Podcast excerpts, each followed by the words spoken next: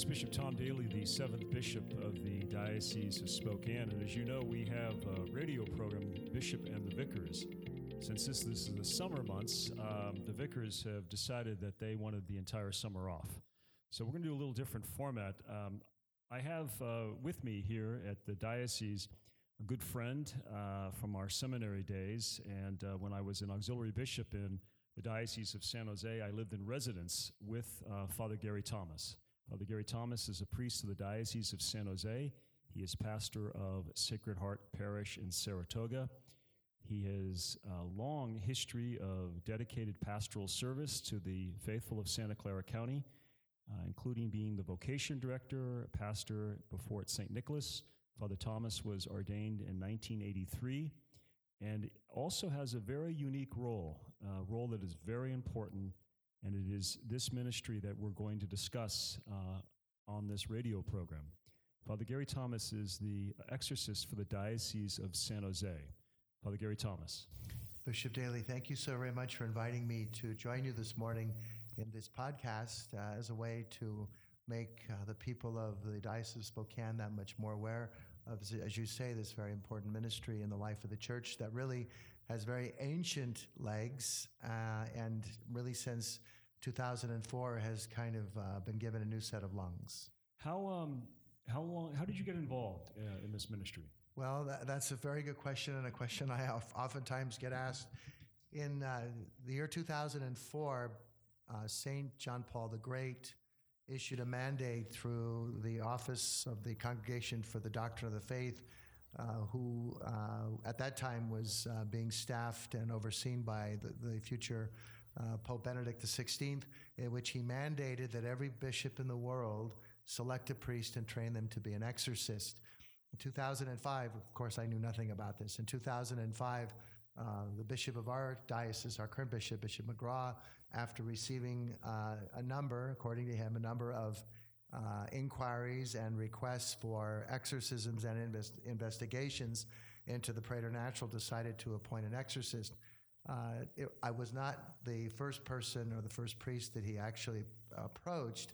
The priest, the priest he originally approached politely declined and informed me of his decision to decline and I simply said that I felt I could do that kind of ministry without really uh, having any um, understanding of what the ministry was going to involve. And so Bishop McGrath providentially uh, said, Well, since you're going on your sabbatical to Rome, there's a course you can take there, which I did. And it was during that course that I met uh, Matt Baglio, who then later wrote a book about my experiences uh, being trained as an exorcist in Rome entitled The Rite, which later was made into a movie starring Anthony Hopkins. And so uh, I do think it was a providential call.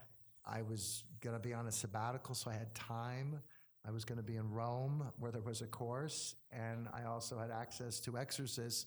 Uh, there are nine exorcists who actually work in the Diocese of Rome. So I went and found an exorcist under whom to train uh, as an apprentice and worked under that exorcist for over three months and uh, viewed approximately 80 exorcisms in that three month period of time. What, um, what was the training involved? Besides, obviously, you, you would, um, as you explained to me earlier, you would have observed, you would have been under the tutelage of, of, of an exorcist and established. There is a book, I think, written, um, and I want to get back to uh, the, the Rite and the movie and your involvement in that but I think there was a book uh, published by Ignatius Press uh, about a priest in Italy called The Exorcist. Are you familiar with that? I am yeah. a little bit. Uh, it actually served as the basis for the movie The Exorcist, which was then released as a major motion picture in 1973. Mm-hmm. It was based on true facts and true experiences involving uh, the, uh, the, the exorcism of a young woman in Washington, D.C and the exorcist himself was um, a Jesuit priest at St. Louis I, University. Correct. When eventually moved. That's right. It was a young. It it was uh, the movie had a as a as a 13 year old girl, but it was actually a boy uh, in in Maryland and eventually in St. Um, in St. Louis.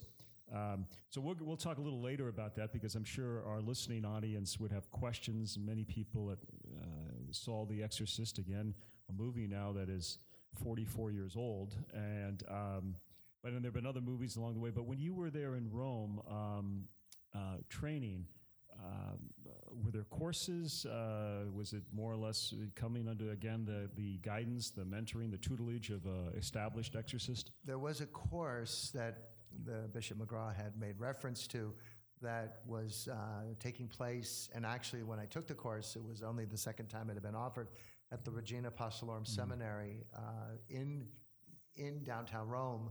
Uh, which is run and, uh, by the uh, Legionnaires of Christ, and it's a pontifical university. So the course was taught over a period of a number of months in four hour segments. So uh, they would uh, address theological issues, uh, they would address issues that had obviously biblical rootedness to them, but then they would, they would address the, the whole activity of the demonic from the standpoint of technology, in terms of how, as a society, we have become very, very isolated. Satan appeals to that isolation, gives people a sense of uh, you really don't need to be interdependent upon other human beings, that you can actually largely navigate life uh, in an isolated kind of um, very uh, introspective way. We had a set of criminologists come in uh, for a day to talk about satanic ritual abuse. Uh, we had a group of lawyers come in one day and talk about the legalities of what is required in terms of uh, what does a, a, priest need to understand as it applies to his own legal protections, the diocesan legal protections, and also this, the criminality of uh, satanic ritual abuse. We had people come in, uh, psychologists come in and talk about how one needs to discern uh, the difference between a uh, a psychological condition, a psychiatric condition, and a preternatural condition. And then, of course, the of course very much stressed the notion of having a team, which uh, in in Rome, I've come to find out most of the exorcists work in a very kind of independent way, but the way the course presents itself, that there should be a team approach. And so, what we've done not only in our diocese, but really across the United States now, is we established a school of exorcism at Mundelein Seminary four years ago, where you have, uh, and the, the, the forward in the book itself on the solemn rite of exorcism very clearly says you must consult other experts in the discernment process. So on our team, we have a medical doctor, a clinical psychologist, psychiatrist, all practicing Catholics, all local, all who believe in the existence of Satan. And you need that because in the discernment, uh, you have to be able to look at along the lines of mental health issues. You also have to be able to allow the possibility that there is something in the spiritual realm that might be the root cause of what the person is actually suffering from. And most therapists, at least in the United States, most therapists are either agnostics or atheists. That's a crucial point because the, the church um, taking seriously this ministry, which goes back to obviously Jesus himself but today, with um, uh, emotional difficulties, psychological issues, uh, drug use, um, it's so important, I would imagine, maybe speak a little bit more about that discernment because um, from what I've read in our conversations previous, uh, the people who feel they need deliverance or perhaps are possessed, um, especially those that love them and care for them, uh, are desperate. Um, and um, how do you uh, uh, guide with your team? And I think that team concept is very crucial because I remember a few years back there was a thing on one of the network televisions that someone was going to televise an exorcism. It just seemed to me when when you bring television and media into an individual case of people who are so burdened by whatever it is, whether it is evil or it's a psychological, emotional, uh, physical thing, uh, maintaining the proper balance of psychology, medicine with a competent team. Um, maybe you can speak a little bit about how you select a team. Sure. What are you looking for for qualities, the the expertise that they have? Sure. The in addition to the physician, clinician, and psychiatrist, I also work with a prayer team. Mm-hmm. The prayer team is with me at every deliverance session and every formal exorcism session. So the first contact usually goes to the team, and they will do uh, what we call a discernment.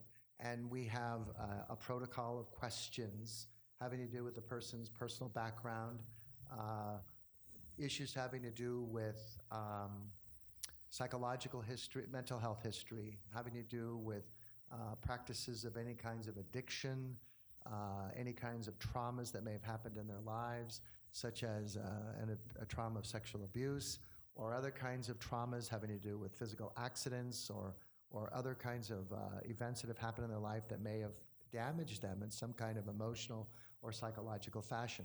So, all those kinds of questions having to do with addiction and personal history are asked. And so, what we're always looking for, I know this is kind of a, uh, an odd way to, to uh, express the discernment, we're always listening for doorways. We're always listening for a gateway in which a, a demon or a preternatural entity may have found a way to have a foothold in that person's life. Uh, the issues you bring up earlier as well about the occult. Uh, we ask questions about people's practices of the New Age. So many uh, practices that people in our culture and Western civilization are now involved in very often people don't understand or see the dangers in them having to do with Ouija boards, tarot cards, uh, going to palm readers, uh, conjuring the dead, uh, going to a seance, seeking the help of a witch to put a spell on someone or to gain power knowledge. That's really what the occult is all about.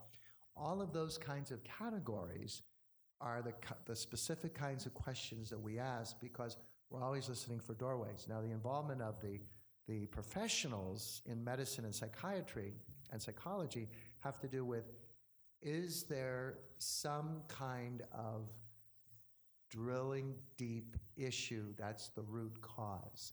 So, for example, if a person has been uh, an, an abuse, a victim of sexual abuse, and 80% of the people who come to me are sexual abuse victims, if they've been involved in any kind of occult activity, very, very often the wound of the sexual abuse, which John Paul II himself referred to as a soul wound, the soul wound is an opening, and the occult activity it becomes the doorway. Mm-hmm. And so, very, very often, it's the combination of those two that will produce the the oppression or obsession or occasionally a, a, possession. Well, those words are language that has to do with the condition of a demonic, some kind of a demonic attachment. Mm-hmm. And um, who who um, how do people know to contact you in, in, a diocese? And again, for our listening audience here in Eastern Washington. Um, there are priests who have been given this very important ministry um, in the dioceses. Uh, certainly, I know of the Archdiocese in Seattle and, and even in our own diocese. But um, uh, people, re- uh, priests refer this matter to you because I know one of the things we've talked about is um, the this is a very serious matter where one has to be properly trained with the experts uh, and, and, a prayer team. Um, you wouldn't venture into this uh, without experience, though some may be naive enough to think that they do have that gift. But um, how do people end up contacting you? Do they, they phone directly? They've known of you a little bit more public about this because of the, the, the book, The Rite, sure. and the movie. But the normal protocol is for a person to contact, and each diocese it's different, but I would say the normal protocol is for a person to contact the office of the Vicar General. Now, in some dioceses, it might be the office of the chancellor, but it is usually through the apparatus set up by the local church. That is the normal way. And then, because of the movie and the book, oftentimes people will contact me in a direct fashion. Uh, but generally speaking, it, the, the normal protocol is through the local church specifically more often than not through the office of the vicar general. And then the vicar general, or whoever who has been designated in the local church to be, in a sense, the person to at least do the initial vetting, can decide then whether or not this person should be, the call or the inquiry should be passed on to the exorcist mm-hmm. or a member of this team. Do you, um, obviously in the years you've been when did you come back to the diocese of san jose and begin this ministry? In, i was appointed in 2005 as i was leaving my parish assignment to begin sabbatical. I returned in may of 2006 and then actually began the process of serving in this role besides being a pastor. So for about 11 years you've been doing that. Yeah. um, what um, do you work with uh, and we're going to take a break shortly uh, is there contact with other uh, priests in this ministry nationally? Yeah, well, yes, there is. And uh, because of the fact that most dioceses in the United States now have an exorcist, when I became exorcist, there was maybe a little more than a dozen of us uh, who were who had some experience. So when I became uh, appointed in 05, I really knew nothing about the ministry except I felt an inclination that I felt confident that I could serve in that capacity. Uh, but very, very often, uh, and this is the beauty when you do know who are the other other exorcists are in the United States, especially those that have more experience than myself. It is not at all uh, outside the purview uh, to call exorcists in various parts of the country and to seek the advice of them because every single case that comes to us, they're all different. They're, the signs are the same, the situations and circumstances are different, and then even oftentimes when there's the involvement of Eastern religions and other, other kinds of pagan um, deities that are prayed to, uh, you really need the advice of other people who've sometimes had a lot more experience than you've had. Thank you, Father Thomas. We're going to wrap up and take a break, and we'll be right back.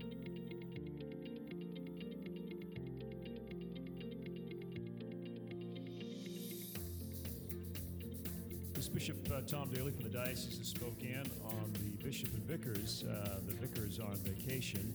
Uh, so this is a special um, program. We have the privilege of talking to Father Gary Thomas, priest of the Diocese of San Jose, pastor of Sacred Heart Parish, Saratoga, and the uh, official exorcist of the Diocese of uh, San Jose, who has had vast experience, uh, is uh, a presenter who has spoken in a number of um, campuses and uh, conferences throughout the United States, uh, trained in Rome, and um, we were asking uh, Father uh, Gary before the break about the protocol uh, when an individual feels um, perhaps a need, they, they aren't sure um, is, is evil demonstrative in their life? Are they possessed? Or says something going on? Are they cursed? Maybe you can um, speak to us if a person needs help. Um, can a person have an advocate? Maybe speak a little bit about that. Sure. Yeah very, very often, uh, I would say probably one out of two times, the person themselves will call uh, seeking uh, the support and the uh, assistance of uh, the Ministry of Exorcism, which may not necessarily mean a formal exorcism, but they're looking for help to help discern whether or not their experiences are of a evil nature or some other kind of maybe mental, psychiatric, psychological nature. But very often, they've been to medical doctors, clinical psychologists, psychiatrists, received no help. They've been on medication and nothing seems to work. They have uh, auditory or visual hallucinations. They may have a very severe kind of depression that nothing seems to work. So, very often, out of desperation and sometimes out of the suggestion of others, they'll contact, they'll contact me or somebody on my team very, very often as well, probably one out of two times, uh, they will have an advocate. It would be either a parent, uh, a sibling, a spouse, or a friend who will call and say, um, I have uh, a relationship with this person who I really believe would benefit by being able to come and see you. Uh, would you be open to, to them having a having a come, having them come and and be able to do um, to be able to have a conversation to determine if this person really has something preternaturally going on with them. Can you explain that term to our listening audience? Sure. Sorry yeah. about that. I didn't mean to use t- uh, terms that preternatural refers to the realm between the natural and the supernatural. So it really refers to the angelic realm mm-hmm. or the demonic realm. And so, in terms of uh, advocacy, if someone is calling, my question to them would be, and the same for the team, you know, does this person want help? Does this person is this person open to the possibility of being prayed over and having a discernment done for the purposes of their benefit? If the answer is yes, then if they're from our local church, we're very glad to see them. If they're not from our local church, what we will try and do is, when I say the local church, I mean the diocese, we will then refer them either to the exorcist of the diocese who may be, in, who may be within that territory or to the office of the vicar general. If they are not open or willing or want anything to do with any kind of assistance, quite honestly, in the protocol, not only anything personal, But in terms of what we teach as a church, God does not interfere in free will. And so if the person themselves does not wish for anything to be done with them or for them or collaboration with their family, uh, whoever is basically speaking on their behalf, then um, they're really, the efficaciousness of prayer is not strong enough to actually penetrate through the will of the person. And then we would just simply say, until that person really is ready to be open for some help, there's nothing we can do at that time. What, um, certainly along the lines of uh, God doesn't interfere with, with free will, we know in our, um, there's a book by uh, an Irish Vincentian, um, Father Patrick Collins, and uh, in one of the chapters uh, on evil in a book, he spoke about, um, as with many priests uh, of his time, he spoke about, um, they denied the reality of evil. They thought most things that we might deem evil or in the past um, were really just deep seated psychological issues. Until I believe in the book, he went to uh, Dachau. And there he said he felt um, a presence of evil uh, that was very, very profound and real. And it changed kind of um, how he came to view this. Now, we know, I think, uh, in our conversations previous when I was uh, with you uh, in the diocese in San Jose, um, you must come across people whose their first response is, I'm possessed. Mm-hmm. And um, maybe talk a little bit about that because uh, with the church and its rich tradition of this ministry, and we can maybe speak about that um, from scripture and from tradition. Um, the church, with its also um, intellectual rigor, wants all avenues of uh, medicine and science and psychology to be um, exhausted before one takes something serious as this. Maybe speak a little bit about that. The forward in the solemn rite of exorcism takes a very conservative approach as it applies to how an exorcist would proceed when someone comes seeking the help uh, through this ministry. So they would be, the, the forward is very specific about consulting with other specialists and experts in various fields that are related to the ministry of exorcism, including psychiatry, psychology, medicine, mm-hmm. etc. So when a person says, which oftentimes happens, their first words are, I need an exorcism, my traditional response is, I don't do them on request, and explain to them that there's a protocol and that what they might have decided or someone else has inserted into their consciousness that that is what they need, that that might not be what they need. And in fact, to perform a solemn exorcism on a person who doesn't need it can be very dangerous because it can do some psychological damage to them. So, in that regard, the church takes a very cautious stand as it applies to the exercise of this ministry. Now, very, very often, uh, people will say to me, well, you know, in the scriptures, the Lord Jesus simply performed an exorcism and the person was liberated. Why can't you do that? There are other conditions. Of course, I always say, well, I'm not the Lord Jesus. Mm-hmm. But it depends on a variety of factors. It depends uh, if the person, in fact, does need um, uh, to be liberated from a, a, demonic condition, which is determined by signs and determined by uh, an investigation by a psychologist or competent psychologist, psychiatrist, under the uh, authority of our team who looks at what's going on through the lenses of faith, you begin with the lowest common denominator, namely, if they're a Catholic, is getting them back into the into the regimen and rhythm of the sacraments. Mm-hmm. So daily prayer, w- weekly mass, weekly Eucharist, at least weekly Eucharist, if not more, and monthly confession. And then we would also employ uh, deliverance prayer as part of the diagnostic, so to speak, of discernment. Is there some, is there some intelligent, preternatural, or demonic entity attached to them? If so, the, the power of prayer will usually make this express expose itself because prayer prayer is is a toxin for the demonic, and so um, when Jesus, for example, in the Gospel of Mark, was able to exorcise the demoniac, some of the descriptions in that scriptural citation having to do with uh, he, the chains wouldn't hold the person. The, the, demons spoke through the person saying, you know, what is your name? Legion is my name. There are many of us. That is very much part of what I myself go through and experience. The church very clearly talks about and uh, uh, is very emphatic about knowing the name of the demonic, if the demonic is present.